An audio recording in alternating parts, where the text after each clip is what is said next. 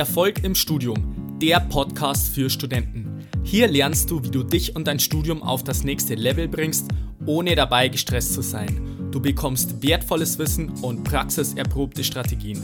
Mein Name ist Fabian und ich wünsche dir viel Spaß bei dieser Episode. Ich grüße dich zu dieser neuen Podcast-Episode. Schön, dass du wieder mit dabei bist. Diese Folge ist der sechste Teil der Serie Die sieben Erfolgskomponenten für deinen Erfolg im Studium. Ich möchte diesmal jetzt gleich zu Beginn mit dem Bild vom Auto einsteigen und zwar mit der Frage, was braucht man beim Auto, um wirklich ans Ziel anzukommen? Das ist der Motor, die Räder, die Lenkung, das Getriebe, der Tank, vielleicht noch einzelne Komponenten, die du wirklich brauchst, um ans Ziel anzukommen. Aber es gibt auch Teile im Auto, die du nicht wirklich brauchst, um ans Ziel anzukommen. Das ist zum Beispiel der Radio, elektrische Fensterheber, Getränkeablage, Zigarettenanzünder und vielleicht auch die Klimaanlage. Wenn es tagsüber ist, brauchst du nicht mal ein Licht. Also das heißt im Umkehrschluss, um wirklich ans Ziel anzukommen, sind es einige wenige Komponenten, die du brauchst. Und es gibt viele andere Details, die zwar ganz cool sind, wenn man die im Auto hat, aber für die Zielerreichung, dass du wirklich am Ziel ankommst, brauchst du es effektiv nicht.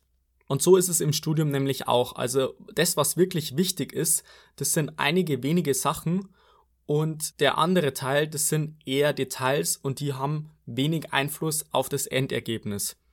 Und das Prinzip ist auch unter dem Pareto-Prinzip bekannt oder auch 80-20 genannt. Und das besagt, dass 20% des Inputs 80% des Outputs erzeugen. Und wiederum 80% des Inputs nur wiederum 20% des Outputs erzeugen. Und die Frage ist jetzt natürlich, wie finde ich raus, was letztendlich wichtig ist im Studium oder was ich wissen muss. Und da ist es schon mal wichtig, dass du auf jeden Fall dein Ziel kennen solltest. Wie ich bereits erwähnt habe, je genauer du dein Ziel kennst und je besser du das analysiert hast, desto genauer weißt du auch, was wirklich wichtig ist. Und dann solltest du dir wirklich die Frage stellen, bringt mich die Aktion XY wirklich weiter, um mein Ziel zu erreichen? Dann wirst du auf jeden Fall Dinge bemerken, die du machst, aber die dir einfach nicht für dein Ziel weiterhelfen. Also in dieser Strategie-Episode beziehungsweise Fast-Skills-Episode, kannst du gerne nochmal anhören, habe ich auch das Beispiel mit dieser Audioaufzeichnung von meinem Seminar gezeigt, wo es darum geht, dass man vielleicht bestimmte Tests hat, aber nur vier davon bestehen muss und die anderen zwei sind Bonus. Und für die Zielerreichung sind vielleicht nur vier erforderlich und die anderen zwei kannst du zwar ganz machen, sind ganz nett, aber wenn du die Zeit zum Beispiel anders investierst, dann hast du auf jeden Fall mehr davon. Das vielleicht nochmal kurz als Hinweis. Du kannst dir das Ganze gern nochmal anhören. Das ist die Episode Nummer 4. Also was kannst du jetzt konkret machen, um dieses Pareto-Prinzip im Studium anzuwenden? Auf jeden Fall kann ich dir schon mal den Tipp geben, dass du in die Altklausuren schauen könntest. Wenn welche vorliegen, dann kannst du da reinschauen und dann hast du schon mal wirklich meistens ein gutes Bild davon, wie die Klausur ausschaut und was letztendlich wichtig ist. Dann würde ich dir noch empfehlen, den Hinweisen in der Vorlesung zu folgen. Ich habe es zum Beispiel immer so gemacht, dass ich bei mir ein Blatt habe für jedes Fach, wo ich mir einfach verschiedene Tipps und Hinweise vom Professor oder vom Do Dozenten notiert habe und es waren erstaunlich viele, was dann in einem Semester zusammengekommen sind.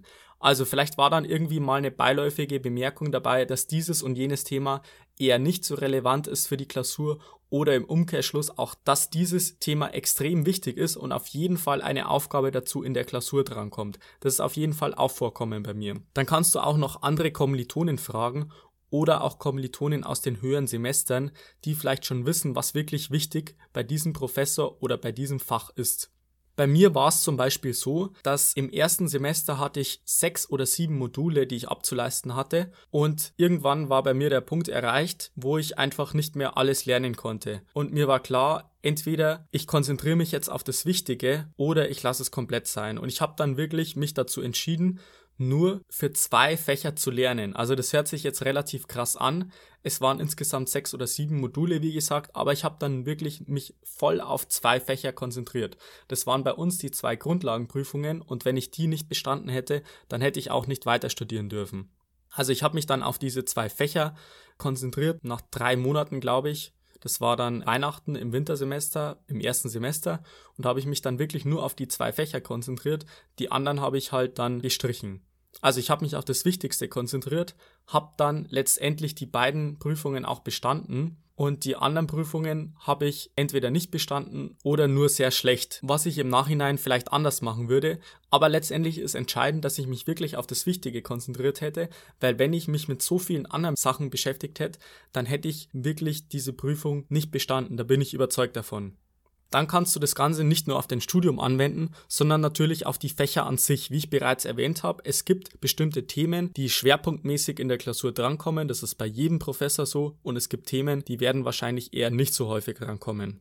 Und da gilt es einfach, dir möglichst viele Hinweise zu deinem Ziel Klausurerreichung zu holen und zu schauen, wie schaut diese Klausur aus und dir einfach alle Informationen zusammenzuholen, die dir vorliegen. Dann vielleicht noch eine interessante Geschichte zu der Klausur an sich. Und zwar hatte ich im zweiten Semester einen Kommilitonen, der hat bei einer Klausur, die acht Aufgaben enthielt, nur drei vollständig bearbeitet. Also drei Aufgaben hat er bearbeitet, die anderen hat er mehr oder weniger komplett ausgelassen. Und das Krasse ist, dass der diese Klausur trotzdem bestanden hat. Und er war sogar besser als ich, obwohl ich zu jeder Aufgabe was hingeschrieben habe und immer das Gefühl hatte, ich muss jetzt auf jeden Fall zu jeder Aufgabe was hinschreiben. Aber was passiert ist, er hat sich auf das Wichtigste konzentriert, er hat genau die Themen bearbeitet, die er drauf hat, hat die Klausur auch einigermaßen gut bestanden und ich habe bei jedem zwar ein bisschen was gewusst, aber nicht wirklich das Wichtigste. Also dieses Pareto-Prinzip ist extrem mächtig, wenn du es anwenden kannst im Studium. Du kannst es auf die Fächer anwenden und natürlich auch auf die Klausur, wie bereits erwähnt. Und wenn du das wirklich drauf hast, dann sparst du dir auf jeden Fall extrem viel Zeit und auf der anderen Seite bist du auch erfolgreicher, wenn du das drauf hast. Also, das war's zu dieser Folge, das Pareto-Prinzip. Ich habe jetzt schon ein paar Folgen aufgenommen, du hast vielleicht auch schon einige gehört und deswegen würde mich mal dein Feedback interessieren. Also, was kann man deiner Meinung nach verbessern und was gefällt dir gut? Du kannst mir persönlich auch eine Nachricht über Anchor schicken. Ich höre mir das alles an und gebe dir auch eine Antwort dazu. Also lad dir am besten die Anchor-App runter, wenn du es noch nicht getan hast. Und dann würde ich mich freuen, wenn ich von dir höre. Dann hören wir uns wieder in der nächsten Episode. Das ist dann die siebte und letzte Episode der Miniserie und da geht's um die Umwelteinflüsse. Also sei gespannt. Bis dahin wünsche ich dir noch einen wunderbaren und erfolgreichen Tag. Bis dann, bleib dran, dein Fabian. Ciao.